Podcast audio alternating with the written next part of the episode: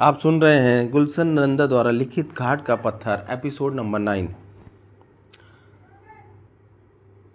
Lily बोली, माला का पत्र है, तुम्हें बुलावा भेजा है केवल मुझे या तुम्हें भी? यह तुम कैसे जान गए? इसमें जानने की क्या बात है? सहेली तो तुम्हारी है। हाँ लिखा है कि आकर मुझसे मिल जाओ और दीपक को भी साथ ले आना। क्यों चलोगे? अवश्य। क्यों नहीं? कब? कल कुछ जल्दी आ जाना, चलेंगे। इसके बाद दोनों चुपचाप एक दूसरे की ओर देखने लगे। लिली, एक बात पूछूँ? तुम मुझसे नाराज़ तो नहीं? नहीं तो? मैंने सोचा कि शायद पूना वाली बात से तुम कुछ, इधर मैं समझ रही थी कि तुम नाराज़ हो। लिली ने बात काटते हुए कहा, वास्तव में यह मानव स्वभाव है कि साधारण सा भी संदेह उत्पन्न हो जाए तो साधारण घटनाएँ भी उस संदेह की पुष्टि करने लगती हैं। सागर तो समीप रहने और कॉलेज में एक साथ पढ़ने के कारण कुछ मेरे साथ घुल मिल सा गया है। यदि तुम्हें पसंद ना हो तो मैं उससे बोलना छोड़ दूँ। नहीं, ऐसा करने की क्या आवश्यकता है? और फिर इसमें बुरी बात भी क्या है? क्या थोड़े ही दिनों में मैं माला से घुल मिल नहीं गया? पुरुष कुछ अधिक संदेही स्वभाव के होते हैं। दीपक सोच रहा था, यह भी अजीब लड़की है, पल में रुलाती है और पल में हंसाती है। रात के वस्तु में वह और भी सुंदर जान पड़ती थी और दीपक के मन में अजीब गुदगुदी पैदा कर रही थी। किशन पानी का गिलास रखने आया तो लिली बोली, किशन, खाने के कमरे में एक प्लेट में माल्टे रख कर तो ले आओ। अच्छा जी। और थोड़ी देर में किशन एक प्लेट में माल्टे लेकर लौट आया। यहाँ रख दो और तुम जाओ। लिली ने यह कहते हुए अपनी पुस्तक मेज पर रख दी। लो दीपक, खाओ। इसकी क्या आवश्यकता है? मैं जानती हूँ कि खाने के बाद तुमने फल नहीं खाया। जब तुम्हें मेरा इतना ध्यान है तो काट कर भी खिला दो। अवश्य। और लिली ने छुरी हाथ में ली। उसने माल्टे काट कर प्लेट में रख दिए और बोली, लो, खाओ। दीपक ने प्लेट उठाकर उसके आगे बढ़ाते हुए कहा, पहले तुम। मैं तो अभी खा चुकी हूँ। कोई बात नहीं, मेरे साथ ही सही। लिली ने एक टुकड़ा उठाकर चूसना आरंभ कर दिया और फिर दीपक ने भी दीपक की दृष्टि लिली के मुख पर जमी थी। बड़े प्यार से उसे माल्टे खिला रही थी। वह माल्टे के टुकड़े को चूसते समय दीपक को ऐसा लगता, मानो वह लिली के होंठों का रस चूस रहा है। लिली, एक बात पूछूँ? दीपक ने छिलके प्लेट में रखते हुए कहा, पूछो, तुम्हें सागर पसंद है या मैं? तुम्हारा मतलब मैं नहीं समझे। मेरा मतलब तुम्हें दोनों में से एक को चुनना हो तो किसे चुनोगी? अभी तो मुझे तुम अच्छे लगते हो, आगे न जाने ऊँट किस करवट बैठता है। परंतु मेरे इन शब्दों का कोई और अर्थ ना निकाल लेना। नहीं, वह तो मैं भली प्रकार समझता हूँ। अच्छा अब मैं चलता हूँ। देर बहुत हो चुकी है, डैडी ना आ जाएँ। तो डैडी क्या कहेंगे? लिली ने दीपक के हाथ में कैची बनाकर कहा, यही कि इतनी रात तक तुम यहाँ क्या कर रहे हो? क्या कुछ चोरी करने आए हो जो हो सकता है? क्या चुरा लोगे? तुम्हारा हृदय।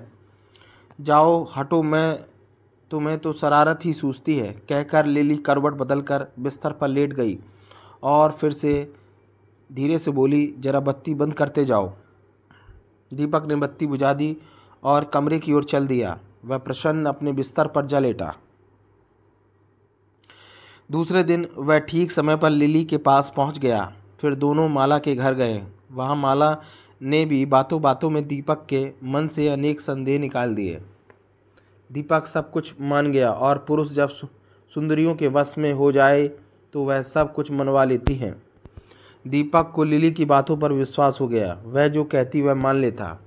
अभी तो वह उसे सागर से अधिक पसंद करती है और लड़कियों को अभी तो यह सोचकर वह मुस्कुराने लगा। परंतु यह दिल बहलावा और लिली की बातें अधिक समय तक उसे प्रसन्न न रख पाई। एक रात जब वह सो रहा था तो किसी ने दरवाज़ा खटखटाया। वह घबरा कर उठा, वह किशन था। बोला, ज़रा जल्दी से चलिए, सेठ साहब के पेट में बहुत दर्द हो रहा है। क्यों, क्या बात है? उसने चप्पल पहनते हुए कहा, पता नहीं, मैं रसोई में बर्तन मांज रहा था। आवाज़ सुनकर गया तो वह बोले कि ज़रा दीपक या लिली को जगा दो, मेरे पेट में बहुत दर्द है, इसलिए मैं आपके पास अच्छा किया तुमने। लिली की क्या आवश्यकता है? उसकी नींद खराब करने से क्या लाभ? चलो मैं चलता हूँ। यह कहकर दीपक जल्दी से सेठ साहब के कमरे में पहुँचा। क्यों डैडी, क्या बात है? दीपक ने घबरा कर पूछा। न जाने, अचानक पेट में बहुत, न जाने पेट में कुछ दर्द सा उठा और बढ़ता ही जा रहा है। अब तो सहन भी नहीं हो रहा है। लिली नहीं आई? उसे जगाने की क्या आवश्यकता है? मैं जो हूँ। देखो, अलमारी में अमृत धारा रखी होगी, दो चार बूंदें दे दो। दीपक ने अलमारी खोली और सीसियाँ टटोलने लगा, परंतु दवा न मिली। न जाने कहाँ रख दी? सौ बार कहा है कि प्रत्येक वस्तु अपने स्थान पर होनी चाहिए। देखो, सामने दराज में तो नहीं, सेठ साहब ने कहा, वह दर्द से कराह रहे थे।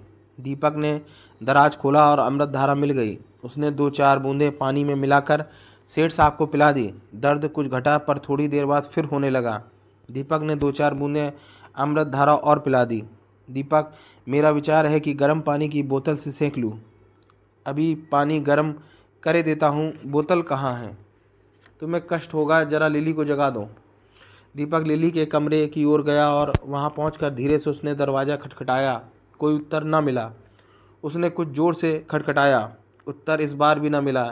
शायद गहरी नींद में सो रही हो। यह सोचकर वह कमरे में गया।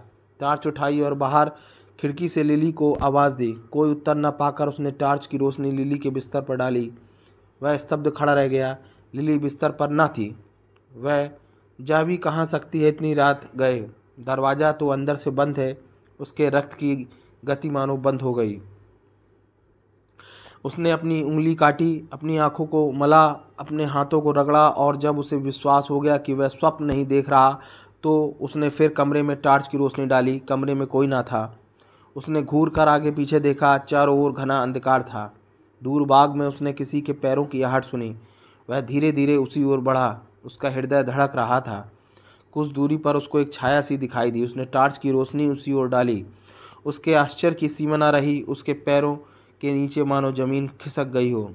वह देखता क्या है कि लिली एक युवक को बाहुपास में बंधी खड़ी है। रोशनी पड़ते ही लिली संभली वह घबरा सी गई। दीपक ने देखा वह युवक सागर था। दीपक का अंग प्रत्यंग क्रोध से फड़कने लगा पर वह शांत रहा। कौन?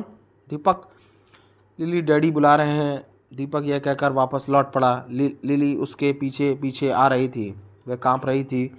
इस समय डैडी ने क्यों बुलाया है? क्या वह यह सब जान गए हैं? दोनों बरामदे में पहुँच गए। दीपक सीढ़ियों पर रुक गया। लिली ने समीप पहुँचते हुए धीरे से कहा, कहाँ है डैडी? अपने कमरे में दीपक का स्वर गंभीर था। क्यों? क्या बात है? लिली डरते डरते बोली, उनके पेट में बहुत दर्द है। गर्म पानी की बोतल मंगवाई है। तुम चलो, मैं आती हूँ। लिली यह कहकर बाहर गई और खिड़की के रास्ते से अंदर जाकर अपने तकिए के नीचे से ताल, तालियाँ उठाई और शीघ्रता से डैडी के पास पहुँची। क्यों डैडी? क्या बात है? पेट में बहुत दर्द है। घोड़े बेचकर सोई थी, जो जगाने में इतनी देर लगी। ऐसे ही ज़रा नींद आ गई थी, उसने कनखियों से दीपक की ओर देखा। वह क्रोध से लाल हो रहा था। लिली के सामने का कमरा खोला और बोतल निकाल कर दीपक के हाथ में दे दी। लिली रसोई से गर्म पानी का बर्तन ले आई। दीपक ने बोतल का कार खोला और बोतल आगे कर दी। लिली ने पानी बोतल में डालना आरंभ किया। उसके हाथ काँप रहे थे। उबलता हुआ पानी दीपक के हाथ पर जा पड़ा और बोतल उसके हाथ से छूटकर फर्श पर गिर गई। होश में हो या सो रही हो? सेठ साहब ऊँचे स्वर में बोले। जी, कोई बात नहीं, दीपक ने कहा और बोतल फिर से उठाकर हाथ में ले ली। लिली ने पानी डाला और बोतल का कार्क बंद करके दीपक ने बोतल सेठ साहब के हवाले की। सेठ साहब ने उसे लेकर अपने पेट पर रख लिया। अब तबीयत कैसी है? थोड़ी देर बाद दीपक ने पूछा। अब तो कुछ आराम है। थोड़ी देर बाद दीपक ने पूछा, नहीं, वह तो मामूली इधर आओ। दीपक ने अपना हाथ आगे कर दिया। चमड़ी लाल होकर उभर आई थी। उबलता पानी था, जलना तो था ही। लिली, जाओ, गीला आटा उस पर लगा दो। कहीं छाले ना पड़ जाए। डैडी बोले, और देखो, बत्ती बंद कर दो, शायद नींद आ जाए। दीपक ने बत्ती बंद कर दी और दोनों कमरे से बाहर निकल गए। कहाँ जा रहे हो? लिली ने दीपक से पूछा, अपने कमरे में। ठहरो, देखती हूँ शायद आटा मिल जाए। मुझे आवश्यकता नहीं, दीपक के स्वर में कठोरता थी। देखो तो कितना जल गया है। हाथ जला है तो आटा लगा दोगी, परंतु दिल को और दीपक ने अपना मुँह फेर लिया। दीपक, मैं तुम्हारे सामने बहुत लज्जित हूँ। बात वास्तव में, मुझे किसी सफ़ाई की आवश्यकता नहीं। रात अधिक बीत चुकी है। जाओ, सो सो जाओ और दीपक अपने कमरे की ओर बढ़ा। बात तो सुनो दीपक। परंतु दीपक सीधा अपने कमरे में चला गया और उसने दरवाज़ा अंदर से बंद कर लिया।